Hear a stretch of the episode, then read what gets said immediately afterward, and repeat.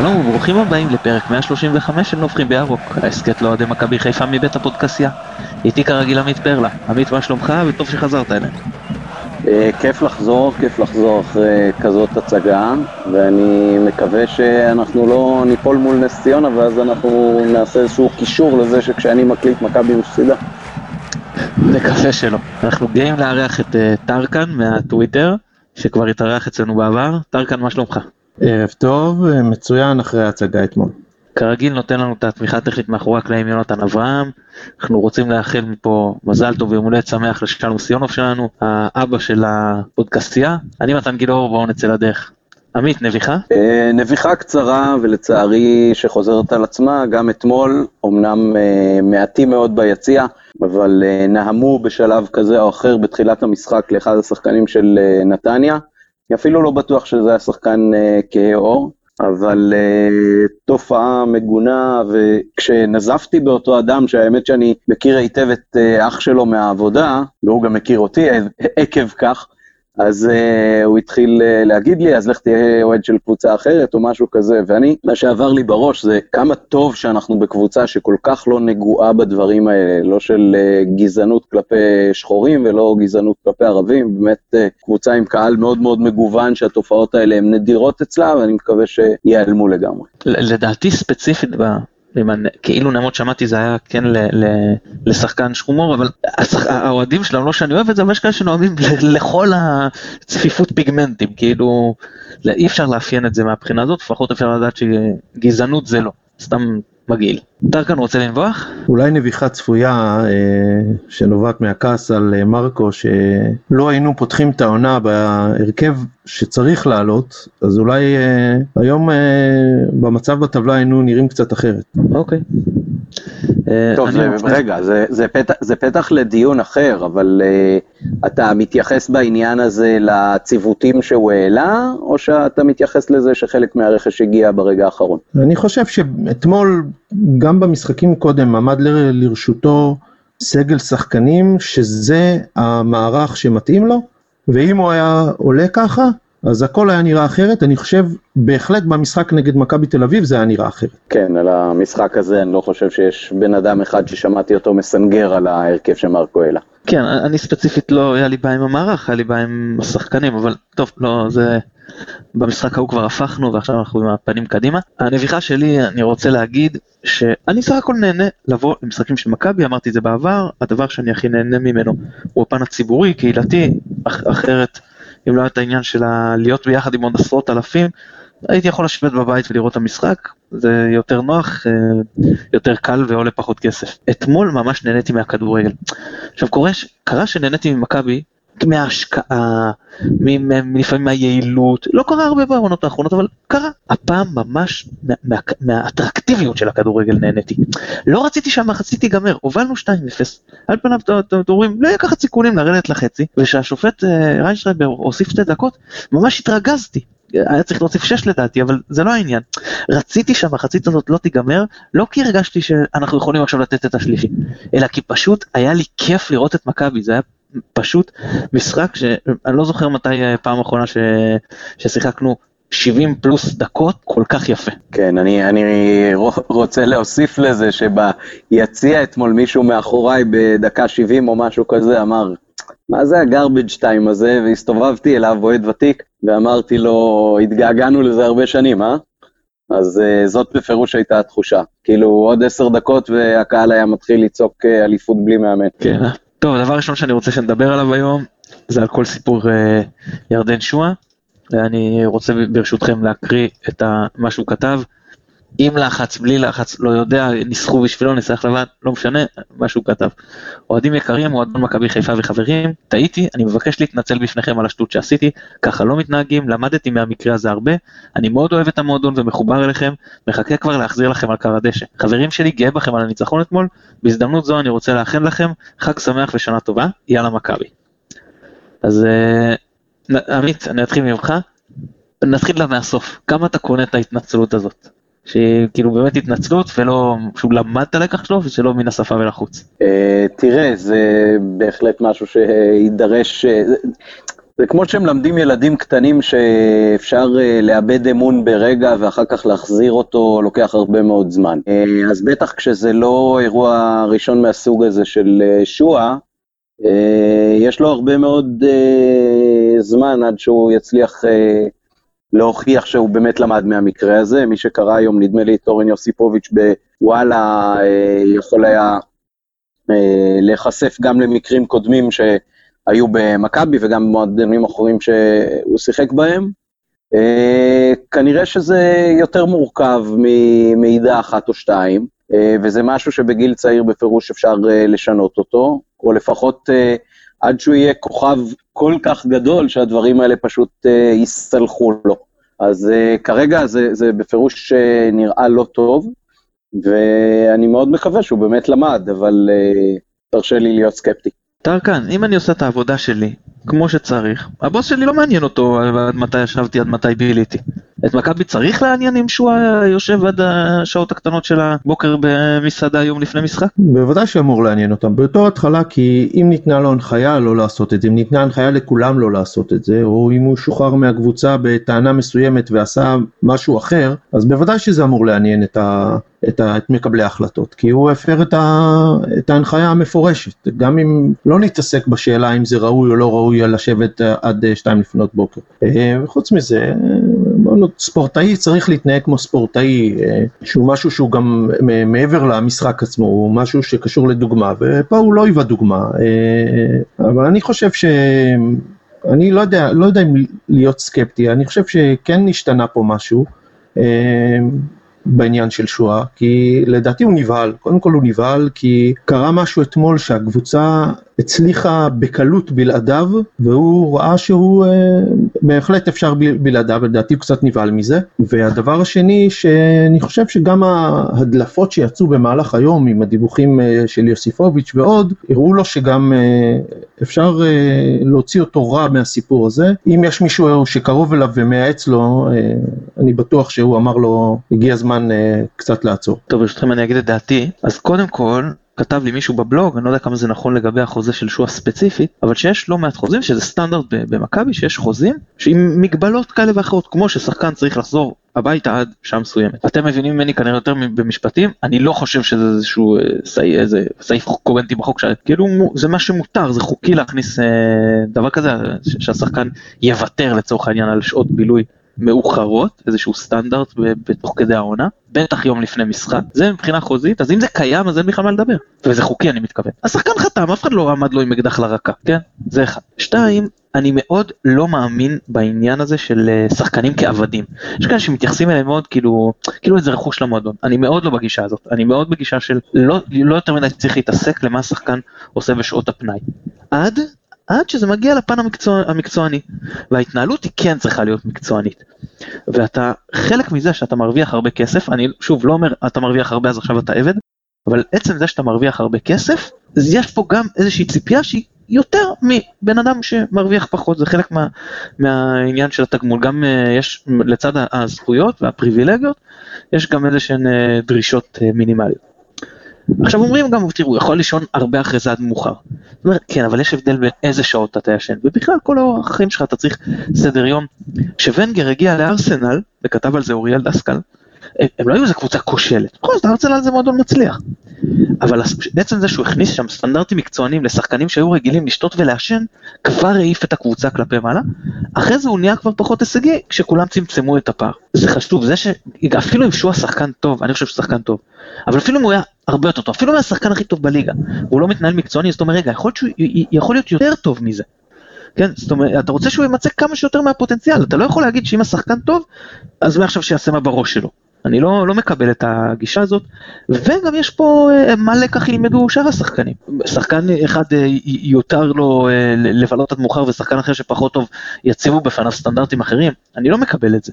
זה איפה ואיפה מהסוג הזה היא מאוד בעייתית. זהו, יש גם את העניין של נראות והכל, אבל זה נגיד פחות אישו בעיניי. זהו, אז, אז אני מאוד מקווה שההתנצלות שלו אה, אמיתית, ואני מקווה שהוא יתיישר, כי זה יותר מדי אה, התרחשויות סביב אה, ענייני המשמעת שלו, דברים שלא קשורים לכדורגל, במעט מדי זמן.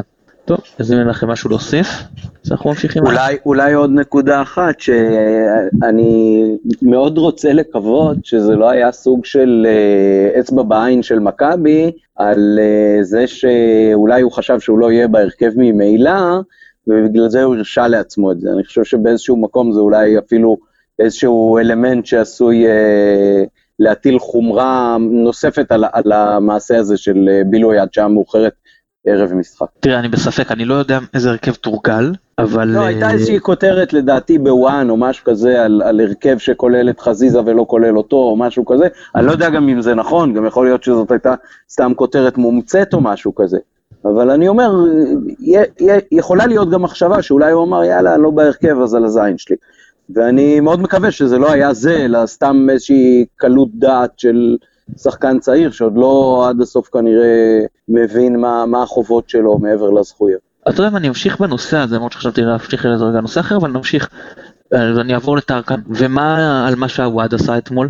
זה גם בסעיף משמעתי, או שסתם הוא היה חלש? אה, אני לא חושב שהוא סתם היה חלש, אני חושב שהוואד אה, כשהוא מאוכזב מהמעמד שלו הוא פשוט במקום לנסות להוכיח שמגיע לו הוא עושה בדיוק את הפעולה ההפוכה, הוא עולה עם חוסר חשק והוא אה, רע, אבל אני לא חושב שזה עניין משמעתי כמו עניין אה, פסיכולוגי, אבל אה, תשמע, אם אתה מנסה לקשר בין המקרים, אז אולי יש למועדון בעיה בלהתנהל עם שחקנים, שחקנים שהם טראבל מייקרים, שהם אה, גם, גם במקרה של שועה, הרי זה התפוצץ עכשיו, ואז אתה מגלה שהיו הרבה מקרים קודם, ואתה, השאלה אם המועדון לא מפסיד את השחקנים האלה בדרך אה, בצורת ההתייחסות שלו, זו שאלה שצריך לשאול. כן, תראה, שועה עשה במחזור הראשון לדעתי, אה, התנה- ההתנהלות שלו הייתה די דומה לזאת של הוואד עכשיו, ובכל זאת בדרבי הוא פתח בהרכב.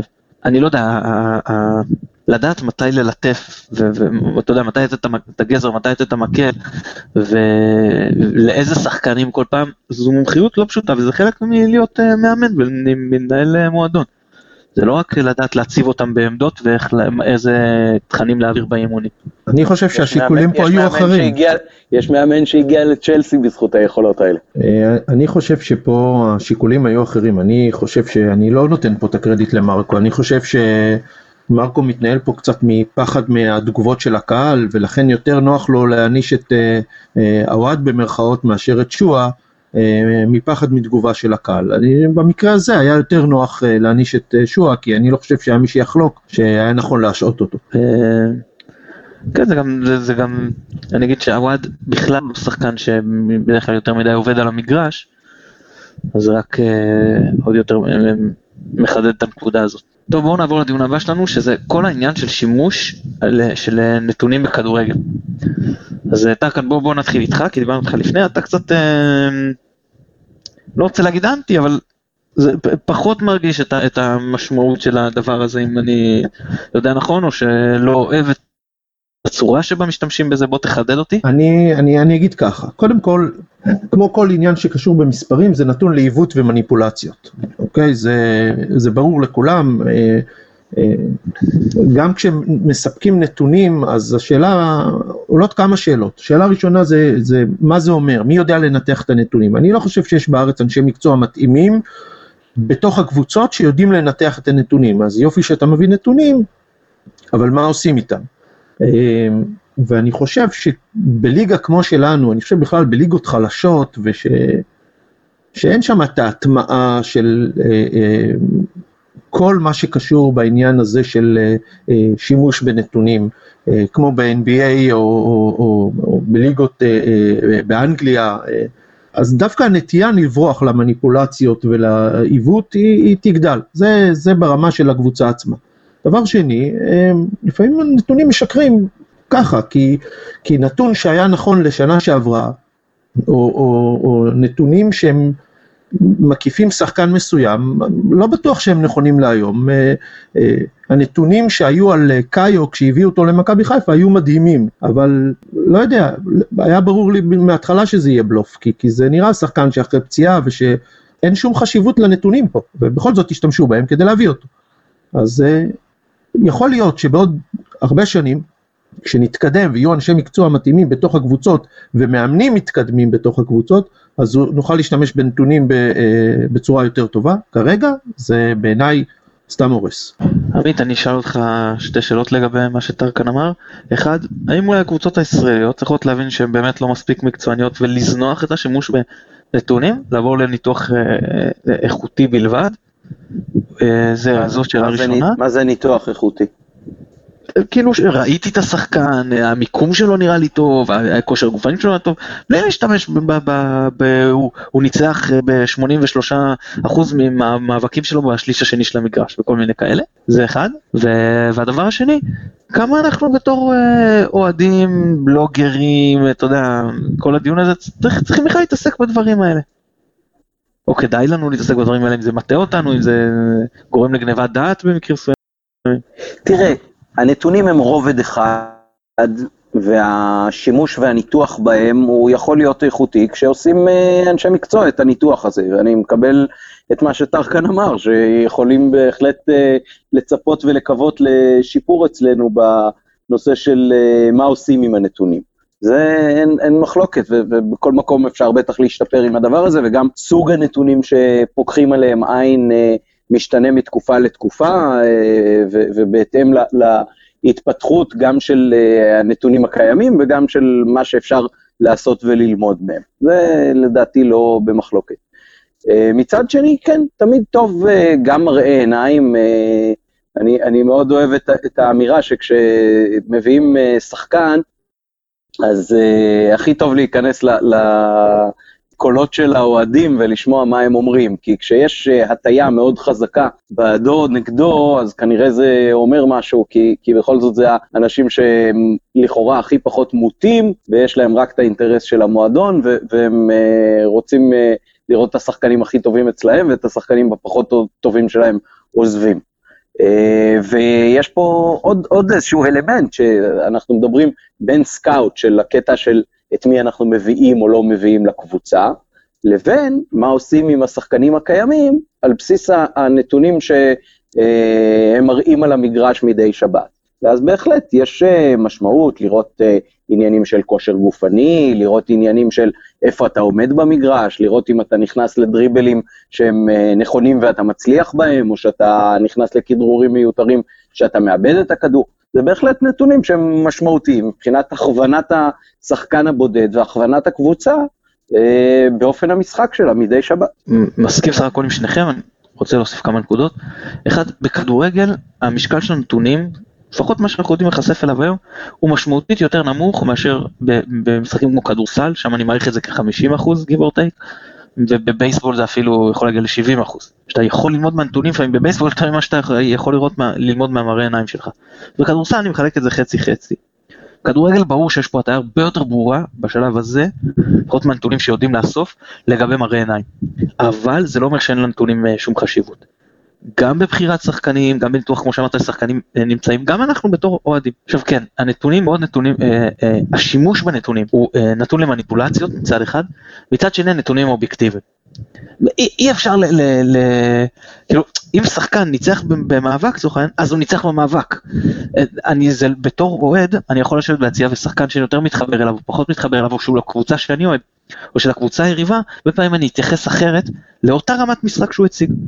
אם שחקן שאני רוצה בהצלחתו מאוד, או זה, אני, אוטומטית אני אראה יותר את הדברים הטובים אצלו. ואם שחקן שאני פחות אוהב, או של קבוצה יריבה, אוטומטית הנטייה היא לראות את הדברים היותר שליליים. זה גם יש פה נבואה שמקצימה, לא נבואה שמקצימה עצמה במציאות, אלא בדעה שלי. אם אני רוצה שהשחקן ייחשל, אז, אז הרבה פעמים אני אראה את הדברים היותר שליליים שהוא עושה. בנתונים אין הטעיה כזאתי, הנתונים הם, הם, הם כמו שהם, אז נכון אפשר לענות אותם מספיק כדי שהם יראו מה שאתה רוצה, אבל זה פה בדיוק העניין, כמה אנחנו סומכים על מי שמאבד בשבילנו את הנתונים. אז ברמת המועדון ברור שצריכים להיות אנשי מקצוע איכותיים, שיודעו לתרגם את אותם נתונים באמת להחלטות נכונות, או לפחות להמלצות נכונות, ולמשמעויות וללקחים לאותם, למקבלי ההחלטות. ובתור אוהדים, אז, אז אם אנחנו מסתכלים על כתבים או, או בלוגרים או לא משנה מה, אז גם פה צריך לראות אה, אה, כמה אנחנו סומכים על הבן אדם.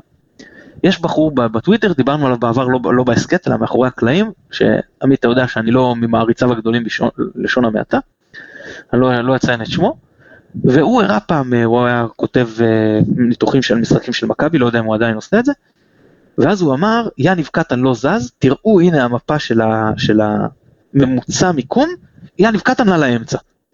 עכשיו מה זה מוכיח? זה לא מוכיח כלום. יכול להיות שהוא גם לא דרך בנקודה הזאת בכלל, יכול להיות שהוא היה box to box ובממוצע יוצא שהוא היה באמצע, ואתה לומד ממיקום ממוצע, נכון זה קשקוש, אז זה נתון שאתה אומר שבן אדם לקח ועיוות את, את המשמעות שלה וככה אה, אה, אה, פשוט מטעה אוהדים. אז זה באמת צריך ש, ש, באמת אה, תהיה אמינות פה, ובאמת תהיה אה, יכולת ומקצועיות להשתמש בנתונים, אבל הנתונים כל הזמן גדלים, האיסוף של הנתונים גדל, המשמעות שאפשר להסיק מהם גדלה, וזה חשוב מאוד, ומי שרוצה לקחת את עצמו לשלב הבא, חייב להחזיק אנשי מקצוע שמסוגלים לקחת את אותם נתונים, להסיק מהם את המשמעויות ולהעלות את ההמלצות והלקחים שלהם הלאה לדרג המקצועי. אחרת אתה פשוט נשאר מאחור. אז אה, הגענו לסוגיית נטע לביא, ואנחנו נתחיל מהאורח שלנו, טרקן, שאתה פחות תופס מהשחקן הזה נגיד בלשון המעטה. בוא, בוא ככה תקטרג עליו. יום שלם אני מחכה לקטע הזה. אני אגיד ככה, אה, אני לא רוצה להישמע כמישהו שיש לו משהו אישי, שנאה אה, לנטע לביא, אבל אני חושב שגם ספציפית השחקן וגם העמדה אה, והמעמד שלו בעיניי יוצרים משהו מאוד בעייתי במכבי חיפה. תראה, גם מי שאוהב את נטע לביא אומר שהוא כרגע לא, לא, לא, הוא לא מצוין, הוא, הוא, הוא טוב. והוא גם לא יציב, אה, וגם מי שאוהב אותו, ממה שאני מתווכח עם אנשים עליו, אז הם אומרים, תחכה ותראה שבתוך שנתיים שלוש הוא יתפתח להיות שחקן מצוין. אני חושב שבקבוצה כמו מכבי חיפה, שיש לה יומרות, אי אפשר בעמדה כל כך מרכזית לבנות על שחקן שבעוד שנתיים שלוש יתפתח. הוא יכול להיות שחקן שיכול לשחק ליד שחקן מאוד משמעותי בעמדה הזו, אה, אולי אפילו שלישי, שחקן ספסל ש, שעולה, ואם הוא יוכיח את עצמו, אז שהוא ישחק, ואם לא, אז לפחות שינסה להתפתח. זה ברמה הראשונה. ברמה השנייה, אני אישית חושב שהוא לא יתפתח, כי יש לו אספקטים שאני לא חושב שאפשר לפתח, כמו המהירות שלו, הוא מאוד איטי. מה לעשות, אני... אם אני מסתכל על שחקני עבר ששיחקו בעמדה הזאת במכבי חיפה, אז אה, שמות כמו טל בנין, קנדאורוב, ז'וטאוטה, סידן טל, נבין ששחקן נבחרת שהיה כוכב באשדוד כמו אלמושנינו, הגיע אצלנו להיות אה, שחקן מחליף בעמדה הזו. היה לנו גם בעמדה הזאת שחקנים אפורים, כמו דירסאו וכל מה שבוא נודה שבתקופה שהם שיחקו, אה, חשבנו שמגיע לנו יותר טוב שם, אבל היום אנחנו מתגעגעים לתקופה הזאת, נהיה מוכנים לקבל שחקן כזה. אה, היה גם שחקנים אפורים שלא לא, לא התבלטו ולא היו כוכבים, אה, עשו את העבודה שלהם בשקט, כמו אבו קראט או רוני לוי. שלא נחשבו כוכבים, וזה מוביל לנקודה הבאה, יש איזשהו הילה סביב נטע לביא שאני לא ברור לי מאיפה הוא הגיע, אולי כן ברור לי מאיפה הוא הגיע וזה חלק מהכעס שלי, כל השימוש הזה בעיתונאי חצר ואנשים ש, שמעלים אותו ומשבחים אותו או, או עובדים בשיטת השחקן הבית, שזה הפך להיות איזושהי סיסמה ש, שבעיניי צריכה להיעלם, מה זה שחקן בית, ו, ואם הוא פחות טוב אז מה, אז הוא ישחק משחקן שיותר טוב בגלל שהוא שחקן בית, זה, זה, זה משהו שבעיניי לא יעלה על הדעת.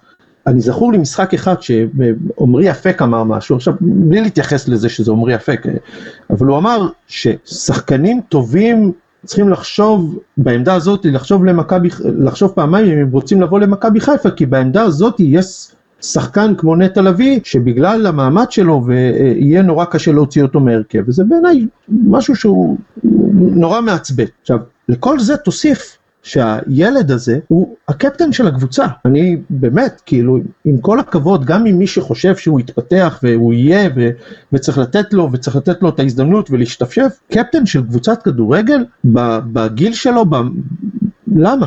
מה, מה העניין?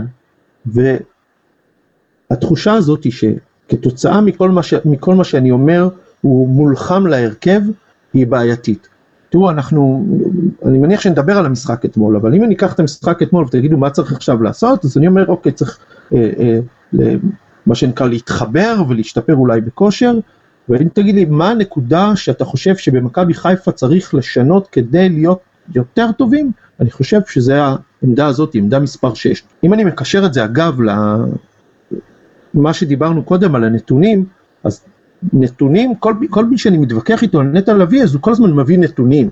תראה כמה חילוצים יש לו, תראה כמה מסירות אה, יש לו מדויקות, אנחנו במגרש, אנחנו רואים את זה. אז מה, אז יש לו 90% מסירות מדויקות, לאן? יניב קטן, אחרי המשחק הקודם, שביקר אותו, אמר, אי אפשר לבנות על נטע לביא, כי שחקן שבעמדה הזאת שמקבל כדור ומחזיר את הכדור לבלם, זה לא באמת משהו יעיל, וזה משהו שנטע עושה המון. אז המשחק האחרון זה לא דוגמה לכלום, כי כולם היו טובים, אבל שחקן בעמדה הזאת צריך לדחוף את הכדור קדימה, צריך להיות שחקן משמעותי בקבוצה, אז אולי אי אפשר להביא היום שחקנים בקליבר של ז'וטאוטס או קנדאורוב, אבל אנחנו צריכים בעמדה הזאת שחקן שהוא עולה על השחקנים של לפחות המתחרות. תראו, האלופות בשנים האחרונות בליגה הישראלית החזיקו בעמדה הזאת שחקנים מרכזיים, ג'ון אוגו בבאר שבע, זה, זה שחקן שאתה צריך להחזיק בקליבר הזה בקבוצה שהיומרות שלה זה אליפות. ולכן זה לא נטע לביא כנטע לביא, זה האמירה הזאת. אנחנו בעמדה הזו צריכים שחקן הרבה הרבה הרבה יותר טוב. זהו.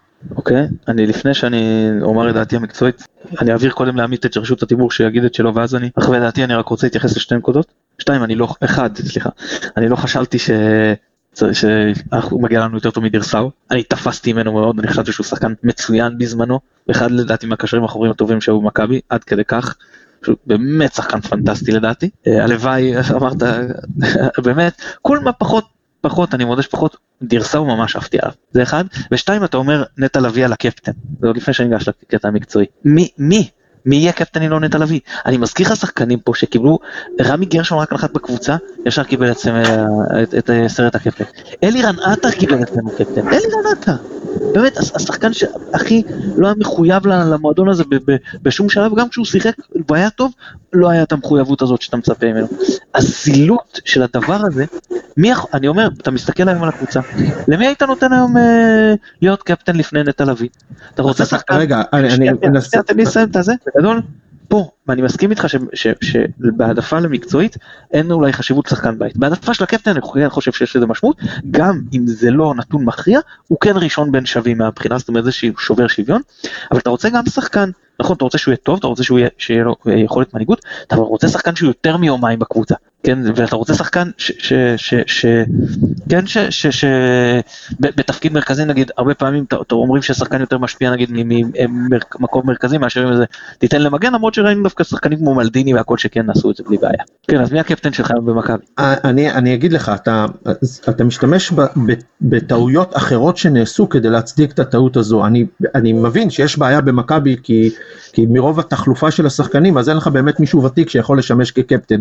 אבל אם ניקח כדוגמה, אה, בעונה שלפני אה, אה, שאדון לוזון העיף לנו את, ה, את קגלמאכר, אז קגלמאכר שימש כקפטן, וזה שחקן בעל מעמד, שיכול לדבר עם שופט, שיכול להנהיג קבוצה, גם אם הוא שתי דקות בקבוצה, נכון שזה, בסדר, זאת הייתה הפתעה, אז יכול להיות שאתה צריך למצוא שחקן בקליבר הזה, אולי אפילו ישראלי, אני לא יודע, אני לא יכול לזרוק לך עכשיו שמות, אבל זה לא סתם לשים את הסרט על, ה, על הזרוע, כן? זה, זה שחקן, יש לזה משמעות שאתה מתווכח עם שופט, כששופט רואה מולו שחקן בעל מעמד, ורואה מולו את נטע לביא, אין מה לעשות, זה, זה יחס אחר, זה לא אותו דבר. אז היו בעבר טעויות, והמצב בקבוצה זה שבאמת אין לנו שחקנים ותיקים, אבל uh, הוא ספציפית בעיניי לא מתאים. אז מי כן, אתה חייב קפטן, זה חלק מה... אתה חייב, מישהו חייב, צריך לעלות עם הסרט הזה על היד, מי השחקן שלך? מי, מי אתה היום נותן את הסרט? רז מאיר.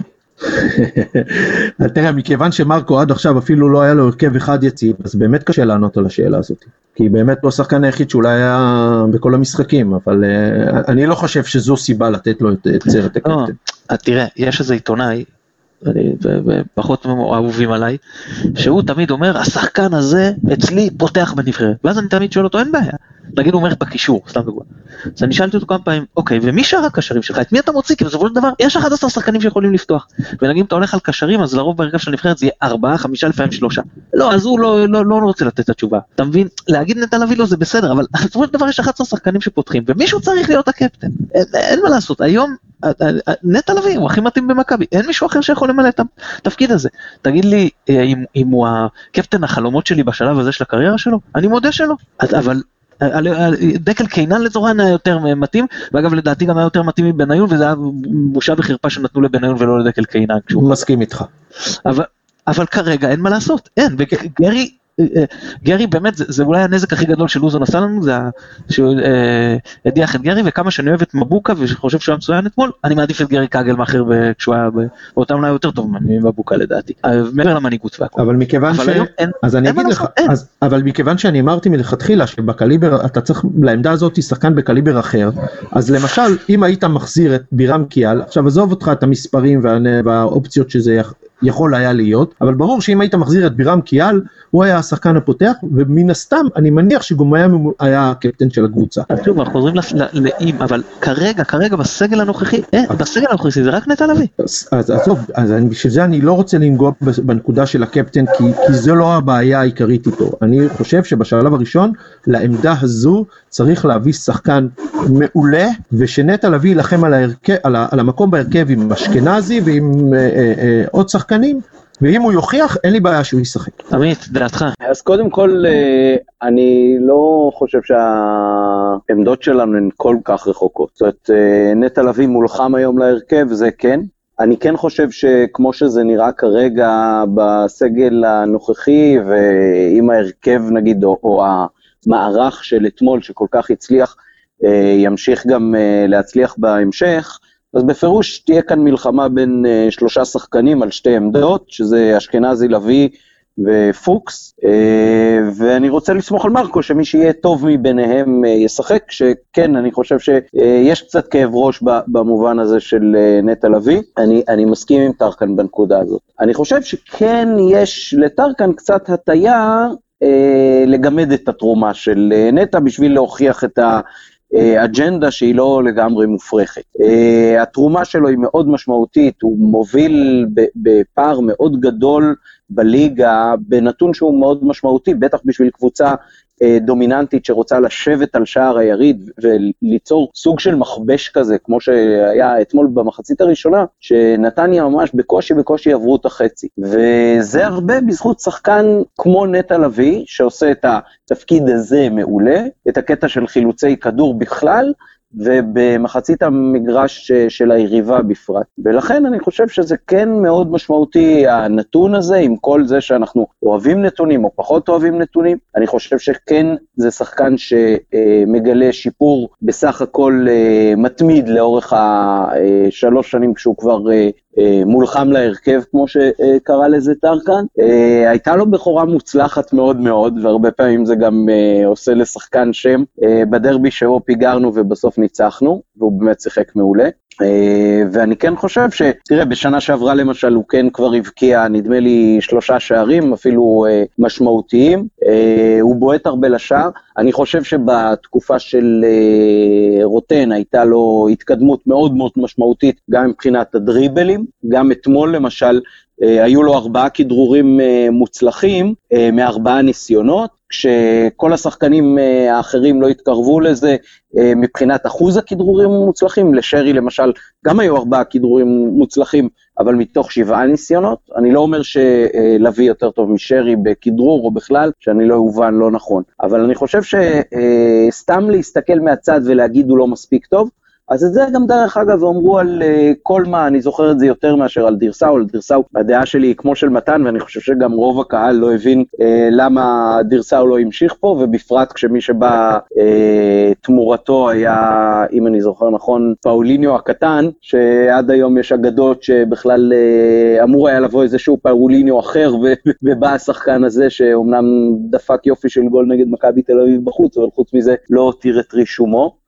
אז קולמה למשל היה נחשב נגר מארץ הנגרים, אבל כן עשינו איתו עונות מאוד מאוד יפות תחת אלישע, כשכל מה שהוא עשה באופן משמעותי לתרום לקבוצה זה לחסל את ההתקפות של היריב. אז כן, הוא היה יותר חזק, הוא היה יותר מהיר, אבל בגדול אני לא חושב שהתרומה שלו אה, בקבוצה מובילה הייתה מאוד שונה ממה שתהיה התרומה של אה, נטע לביא בקבוצה מובילה. הוא לא היה שחקן מוביל במכבי למרות העמדה החשובה, אלא שחקן שפשוט תרם מאוד בחלק הזה, ואפשר לשחקנים האחרים להיות אה, עסוקים בפן היותר יצירתי, ולביא לדעתי בקטע היצירתי יותר טוב ממנו. לביא מאוד שיפר את הכדרור שלו, מאוד שיפר את המסירות עומק שלו, זה עוד רחוק מלהיות אידיאלי ואופטימלי. ברור שאנחנו רוצים שיהיה לנו 11 שחקנים שעל כל אחד מהם נגיד זה ברמה של uh, שרי או ז'טאוטס. אבל uh, זה לא כרגע קורה ככה, זה גם לא קורה ככה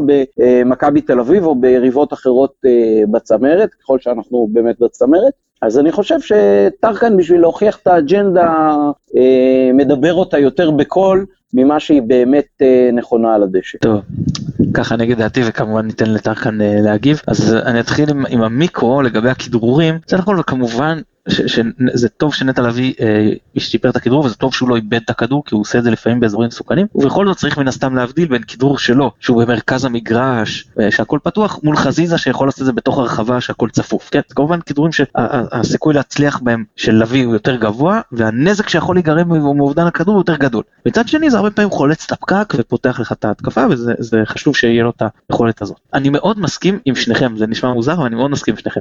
נטע לביא לא יכול להיות הקשר האחורי של מכבי חיפה. נטע לביא הוא לא קשר אחורי.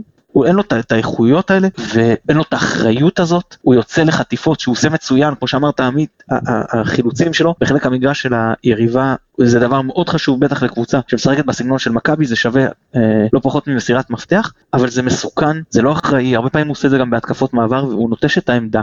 והעמדה הזאת של, אה, של האמצע היא חשובה כמו שטרקן אמר אחת העמדות החשובות בכדורגל היום והוא גם לא יכול לחפות על שחקנים בדיוק המגן עליו צריך להיכנס לבור שהוא השאיר זה התפקיד של הקשר האחורי.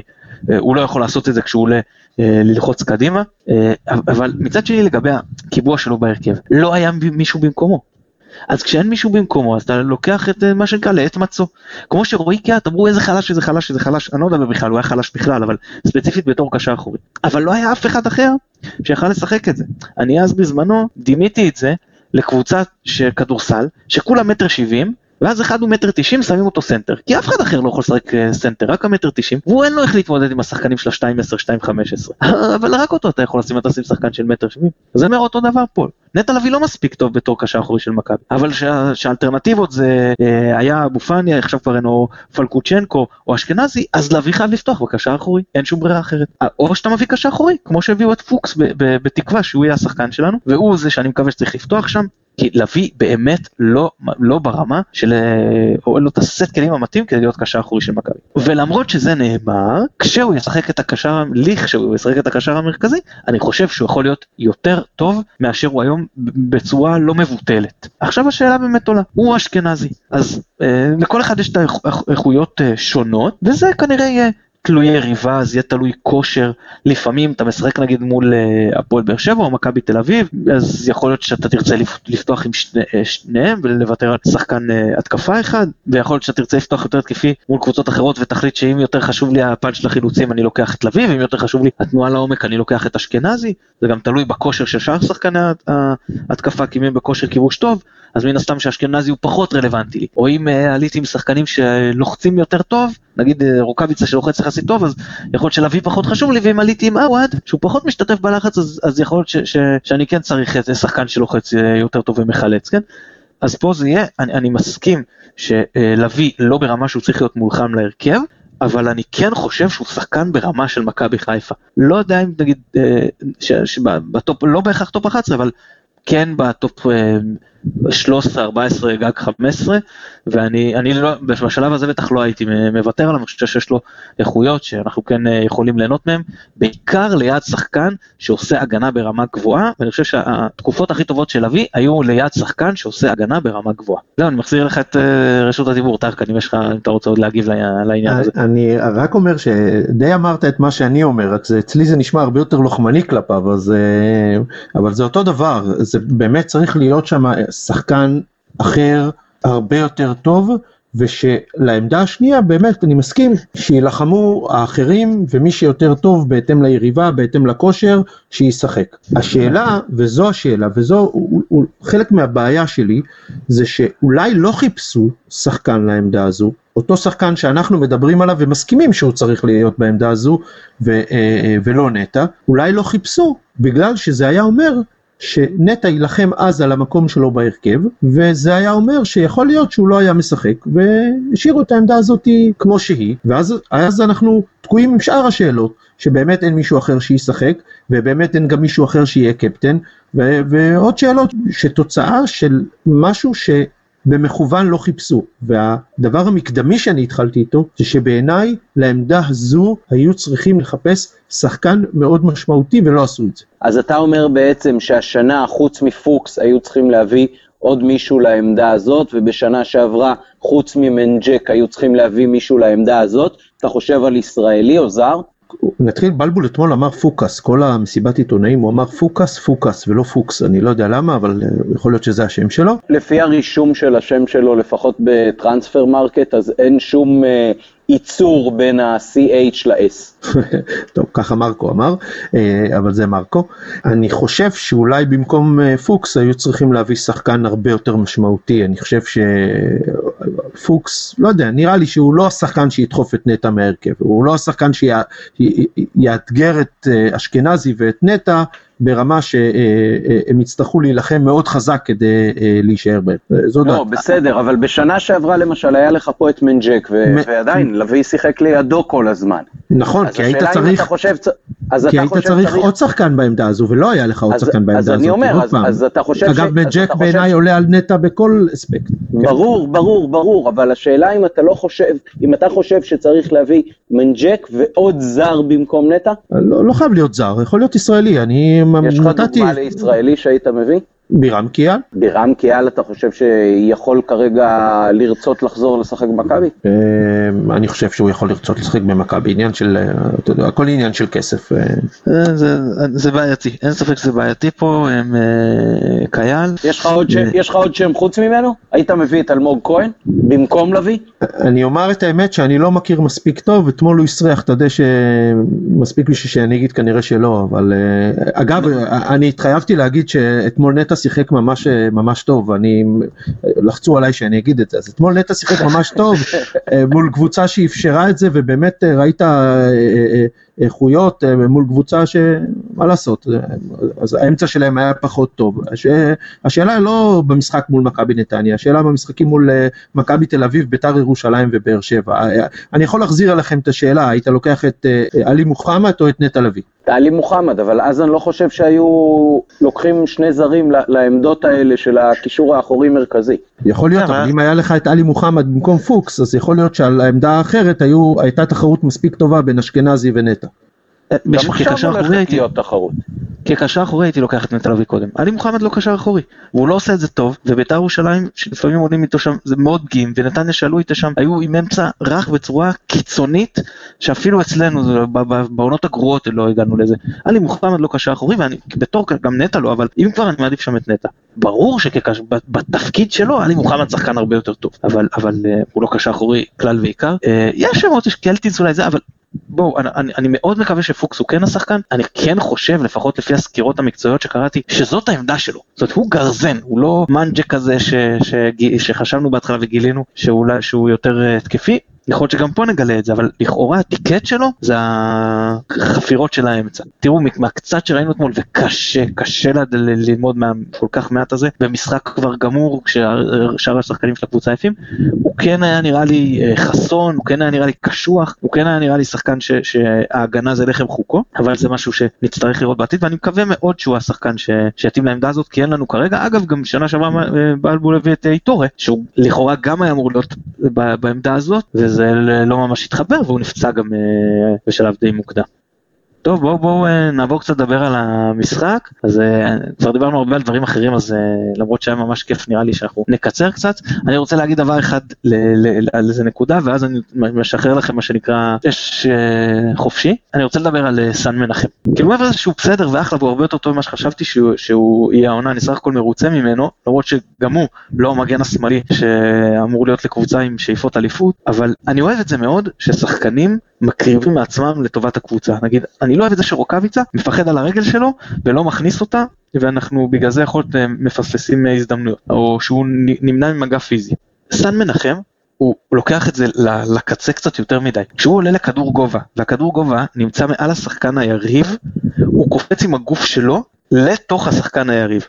עכשיו השחקן היריב גם קופץ בסדר הרבה פעמים זה אחלה והוא מצליח לקחת את הכדור. מה קורה אם השחקן היריב לא קופץ ואז אה, הם נתקלים כשהגוף של השחקן היריב פוגע לסן מנחם מתחת למרכז הכובד ואני חושב שזה כבר הראש השלישי שלו שבמכבי הוא כבר החליף איזה שני ראשים שהתנתקו לו מהגוף בניטורים האלה וזה מסוכן פשוט ברמה לא הגיונית בכדורסל ידוע ששחקן שככה קופץ לסל אסור להיכנס לו מתחת לרגליים אז סן מנחם זה לא שנכנסים לו בכוונה מתחת לרגליים הוא מכניס בעצמו את השחקן היריב מתחת לרגליים אה, לא אני, חושב שהוא אה, גם אתמול הוא עשה את זה ולשמחתי זה לא, לא נגמר בזה נפילה אבל אותו ניטור לתוך השחקן היריב שזה כל הזמן זה משהו מאוד מסוכן שלרוב גם לא לא באיזה עמדת מפתח שמוצדק לקחת את הסיכון הזה בשביל להרוויח את הכדור. זה רק מה שרציתי לפרוק. ועכשיו אה, עמית בוא תתחיל ככה עם איזה מה הדברים שאתה רוצה לדבר על המשחק אתמול מעבר לזה שהיה ממש כיף. קודם כל אני חושב שמה שמאוד בלט זה ששיחקנו במערך שהרבה שנים אולי לא שיחקנו. זאת אומרת, אה, קצת זזנו בשנה האחרונה בטח בין ה-5-3-2 לבין ה-4-4-2. אתמול זה היה הרבה יותר דומה לדברים שראינו ממכבי הקלאסית, אם אפשר לקרוא לזה ככה, ששיחקה או 4-5-1 או 4-3-3, אה, והיו לי קצת ויכוחים ביציע ככה על, על מה אנחנו משחקים באמת, אבל השורה התחתונה היא ש... מכבי שיחקה רוב המשחק, אה, בטח אה, עד שהיה 3-0 במחצית המגרש של היריבה, שככה זה אמור להיראות, בטח כשמשחקים אה, באיצטדיון הביתי שלנו. אה, עם כנפיים כמו שצריך, כשיש אה, גם עזרה של אה, שחקני התקפה לשני המגינים שעלו מאוד גבוה, בעיקר בעיקר מבוקה, וגם באמת כדורגל, כמו שאמרת בהתחלה, כדורגל מענג, אינטנסיביות מאוד מאוד מאוד גבוהה, זה היה מאוד בולט דרך אגב כשהוואד נכנס, עד כמה הוא כאילו בכלל לא קשור לא- לאופן שבו הקבוצה שיחקה, גם מבחינת מהירות, גם מבחינת מלחמה על כל כדור, גם מבחינת חשיבה מהירה. זה היה פשוט אה, עונג צרוף אה, לראות את זה, ואז גם כמובן שהשחקנים, אה, זה, זה מדהים עד כמה הפער בין זה שבשבוע שעבר אה, בשבת היה, שחקן זר אחד בהרכב, זה שבדיוק עכשיו לא היה בכלל בסגל, ולשחקנים הזרים שהיו מאוד אה, דומיננטיים אה, אתמול, בראש ובראשונה אה, שרי ומבוקה, מבוקה עלה אה, כמו מי שמאוד מאוד עצבן אותו, הספסול הזה של אה, שני המשחקים האחרונים, כאילו הוא הראה עד כמה זה באמת לא שייך, זה ממש כאילו הוא עשה סוג של אה, פרסומת ש, שאחרי כל התקפה שלו אה, הסתכלנו על מרקו ואמרנו, כן, רז מאיר, מה, מה היה בדיוק הקטע הזה? אם מכבי תצליח לשמור, זה, זה קודם כל האינטנסיביות, זה לא שום דבר אחר, זה השחקנים האיכותיים בוודאי שבאים לידי ביטוי, זה קודם כל האינטנסיביות של המשחק, לא, לא לוותר על שום כדור, ללחוץ קדימה, להפעיל מכבש כל הזמן, אפילו שהגול אה, לא נכנס בעשר דקות הראשונות, זה לא ב-20 אלא 21, אז הרגשת כל הזמן שהמשחק בידיים של מכבי, זה היה מאוד מאוד אה, משמעותי, לא היו צריכים את אה, טבלת הנתונים בשביל להבין שמכבי עשו אתמול ממש שחמט. טרקן, מכבי יותר לקחה או נתניה יותר נתנה? או ששילוב? אמ, אני חושב קודם כל נתניה זה קבוצה שנותנת לשחק אבל אני לא חושב שפה היה הסיפור אני חושב שפה מכבי יותר לקחה כי אני חושב שעלו הרבה שחקנים שרצו להוכיח. אה, דיברת על אה, סאן אני חושב שחלק מהעניין זה כי הוא יודע שעל הנקודה שלו יש מלחמה אז אה, אם הוא לא ייתן הכל, אה, הוא יהיה בבעיה. אני חושב שהמשחק הזה, קודם כל זה, זה, זה המערך שצריכה לשחק מכבי חיפה. אה, אני אמרתי את זה מתחילת העונה, זה, זה הסגל שיש, זה הסגל המתאים, וככה צריכה לשחק מכבי חיפה. המשחק הזה הוכיח עוד כמה דברים, למשל שכל הסיפורים של לשחק עם חמישייה בהגנה, אה, סתם, הנה, יש רביעייה בהגנה ועדיין... יש לנו מגינים שעולים, תוקפים, לוחצים, נותנים ומהווים קו התקפה שלישי לתוך השער, מבוקה עשה את זה מצוין, סן מנחם הבקיע שער, זה, זה היה מדהים, צריך לזכור שבהגנה שיחקנו אה, עם מחליפים, יש לנו בלם פצוע ושוער פצוע, אז אה, גם את זה צריך לזכור. אני חושב שאולי הלקח מנתניה של מרקו בלבול אה, שהוא נורא התקשה עכשיו אה, לחזור לאותן שטויות שהוא עשה במשחקים הקודמים, בטח שהקבוצה שיחקה כמו שהיא שיחקה והקהל היה מרוצה מה, מהתוצאה, מהדרך, מהמערך. אני רואה מאוד אופטימיות אה, אם באמת הם ימשיכו בדרך הזו. ברור שאתה ראית במשחק שצריך להמשיך לעבוד על תיאום, כי זה הרכב שכנראה לא נוסה עד היום. וברור שצריך לעבוד גם על כושר, כי יש שחקנים שהם לא בכושר. אבל הדבר הזה שהם עלו לשחק בצורה הזו מול מכבי נתניה, ומכבי נתניה ממש נבהלה. הם נבהלו מאיך שנראתה מכבי חיפה, ואני חושב שהתבהלה שזה יצר אצלם, אה, יצר, יצר את התוצאה שיכלה להיות אה, הרבה יותר גבוהה, כן? אה, אני חושב שאם היינו עולים באותו מערך, באותה מוטיבציה מול מכבי תל אביב, אני לא בטוח שהתוצאות יהיו שונות, אני, יהיו מלא שיחלקו עליי, אני, זה מה שאני חושב. אה, אני רוצה להגיד שמאוד מאוד מאוד התרשמתי אתמול משרי, ממש שיחק playmaker קלאסי, בא אחורה, לקח את הכדור, דחף אותו קדימה, ממש ניווט את המשחק, ניתב את המשחק, זה, זה באמת היה מבחינתי חוויה לראות בו. אני קראתי שרוב האנשים חושבים שחזיזה מצטיין, חלק דיברו על אה, נטע לביא, אני מבחינתי שרי היה מספר אחד. הוא פשוט הזיז את כל הקבוצה, הוא גרם לכל השאר להיות טובים יותר. זה, זה, זה בעצם גם, זה השוויתי אותו בבלוג לתפקוד שלו, לא אותו, כן? לברקוביץ', זה, זה ממש אותו, לא באותה רמה, אבל אותו, אותו סגנון. זה, זה שאתה, עצם זה שכולם מסביב טובים, זה מראה כמה טוב הוא היה. אני רוצה להגיד שווילדסחוט הרשים אותי ביכולות הפיזיות שלו, אני חושב שהוא יכול קצת להוריד משקל, אני חושב שזה עוד יכול אה, להשתפר העניין הזה, היה גם קצת אה, חלוד, אה, באיזשהו זה קצת תסכל אותו גם, והוא היה גם עייף, זה, זה יכול להיראות יותר טוב. לגבי המשחקים הבאים ואותו הרכב, יכול להיות, זה שונה, זה יהיה צפוף יותר. בדרבי עלינו עם רביעייה בהגנה, והמגנים היו מאוד מאופקים לעומת אתמול שהם כן עלו, ובמצב שאנחנו חמישיית הגנה אז הם כן מרשים לעצמם הרבה יותר. האם זה הוראה של מרקו שונה, האם זה תחושה שלהם מתוך המשחק, אני לא יודע. אני כן חושב שההבדל בין מבוקה לרז מאיר הוא גדול מאוד. אני לא, חוש, לא חושב שרז מאיר עדיף הגנתית, אבל גם אם כן, אין פה איזה משהו ש, שמצדיק את הפער הגדול הזה התקפית. צריך לראות גם מה יהיה אם עכשיו סיינסבורי יחזור, אז איזה מהבלמים מעדיפים.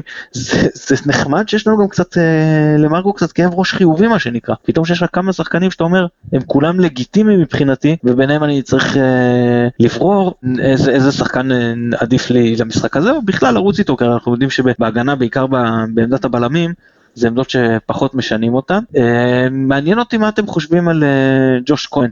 מבחינתכם שחיימוב חוזר, חיימוב חוזר להרכב או שכרגע לא, ממשיכים לרוץ עם ג'וש?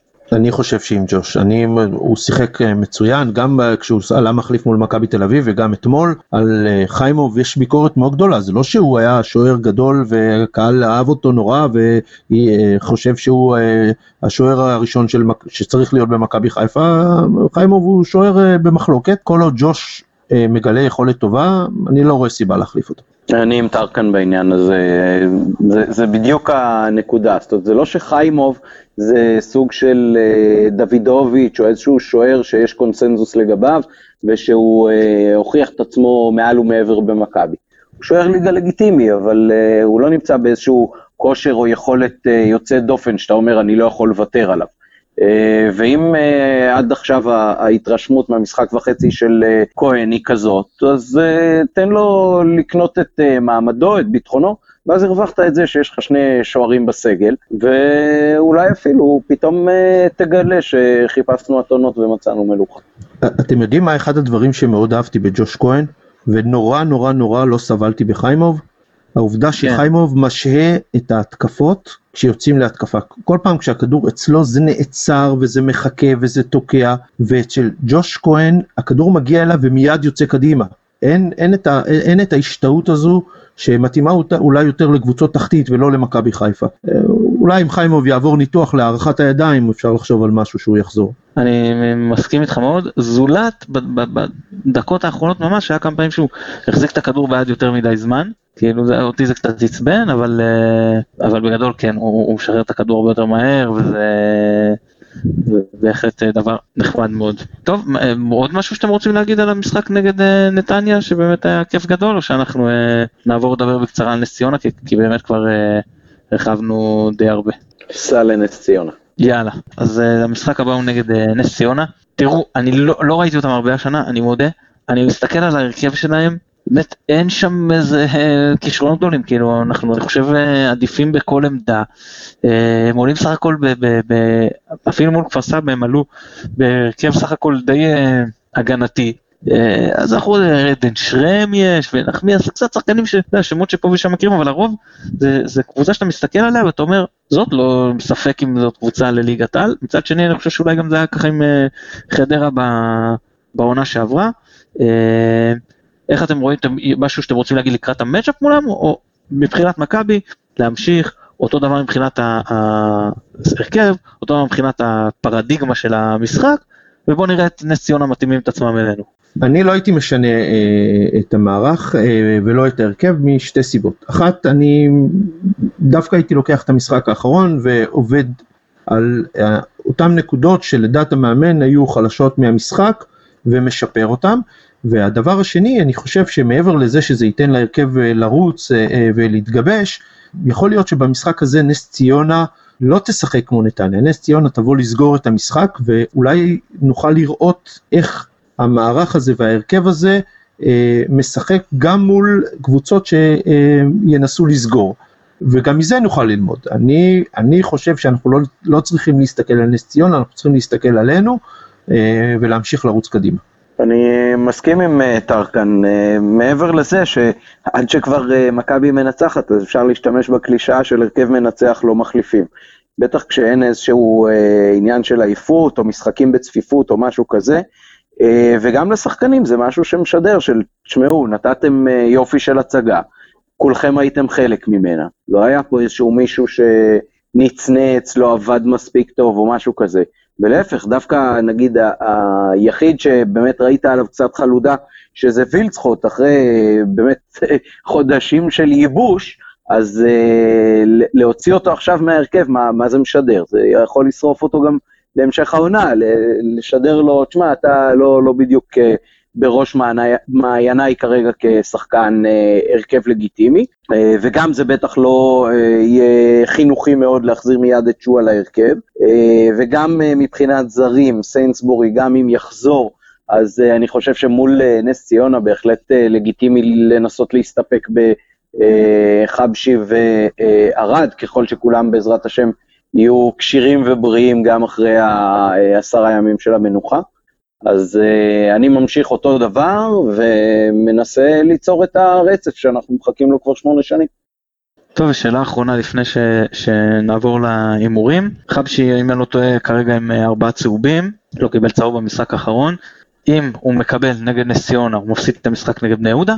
לעומת זאת, אם הוא מקבל במשחק נגד בני יהודה, הוא מפסיד את המשחק נגד הפועל תל אביב. ואם הוא יקבל בכלל נגד כפר סבא, הוא יפסיד את המשחק נגד בית"ר ירושלים.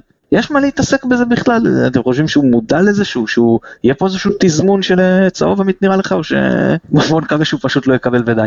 אה, אני לא חושב שאפשר לקוות לזה שהוא לא יקבל, אבל אה, אני לא חושב שבכושר הנוכחי שלו, ברמה שלו באופן כללי, זה איזשהו מישהו שהוא חוליה סופר מרכזית אצלנו, בתקווה שסיינסברי יחזור להיות uh, בריא וכשיר, אז uh, כשירצה הגורל הוא יפסיד uh, משחק אחד ויחזור אחרי זה. או שהוא לא יחזור והוא יישאר על הספסל וסיינסברי וערד uh, ימשיכו להצטיין. כן, אתמול זה היה כמעט בסכנה נראה לי של לקבל את הצהוב באיזה אה, עבירה אחת, ואז פחדתי כי הוא יכל להגיע לנס ציונה אם אני לא טועה תשעה ימים, ו- ואז הוא יכל להגיע, או שזה המשחק שאחרי אני כבר לא, לא, לא משוכנע, צריך להסתכל שוב בתקנון, ואז חשבתי אם אה, הוא לא יוכל לשחק וגם סיינסבורי לא יכול לשחק וגם גרשון לא יוכל לשחק. ואז עמית זה יקירך היה צריך כנראה לפתוח, או שנטע לביא היה מוסט לשם. נטע לביא, נטע לביא, בשום פנים ואופן. שי בן דוד, אני לא מבין איך הוא היה אתמול בסגל, אני לא מבין איך השחקן הזה הגיע אפילו לרמה של הנוער במכבי, ובאמת, כאילו, אני לא, לא אוהב להיות הייטר, אבל דווקא זה שחקן שממש מכל ההזדמנויות שהוא קיבל, הבנת, קודם כל מבחינת הביטחון והעמידה במגרש, הוא היה נראה לגמרי לא שייך, כאילו, אתה יודע, לאורך ההיסטוריה היו כמה כאלה, אבל uh, זה ממש uh, מוזר בעיניי. כאילו, הוא שמאלי, אוקיי, זה לא מספיק. אני חושב ששי בן דוד הובא למכבי חיפה רק כדי שיהיה שחקן שאני אשנא יותר מנטע לביא, יפה, אז אה, אתה אומר, אה, הצליח להם. לגמרי. עשו, עשו את זה. טוב חברים, זה שבת לא הנוכחית, עשו שאחרי יום הדין וצום גדליה, אה, חמישי באוקטובר, חמישה באוקטובר סליחה, מחזור שישי, אצטדיון המושבה, שב- שעה שבע בערב, נס ציונה מארחת את מכבי, טרקן תן לי תוצאה. אני רוצה להגיד שבכל ההימורים האחרונים שלכם אתם אה, לא הערכתם מספיק את הקבוצה. אני חושב שזה אה, באזור ה-4 או 5-0. עמית תוצאה? טוב, אחרי אתמול חייבים להשתמש בקלאסי, 3-0 ירוק. גם אני הולך על 3-0 למכבי, מקווה שהשחקנים הרבה הרבה פחות זכוכים מאיתנו. טרקן, המון המון תודה שהתארחת אצלנו שוב. היה ממש כיף, תודה לכם. עמית, כרגיל תענוג. אה, כן, כן, גם אנחנו שומעים על זה שיש לנו יותר מאזינים עכשיו בזכות זה שמכבי קצת יותר מצליחה בפתיחת העונה הנוכחית, אה, אז אה, נקווה שניתן סיבה לעוד ועוד מאזינים, מוזמנים להפיץ. כן, אז אתה אומר עזבו אתכם מהטבלה, כמה שיותר מאזינים לנו, זה- הדבר שחשוב באמת.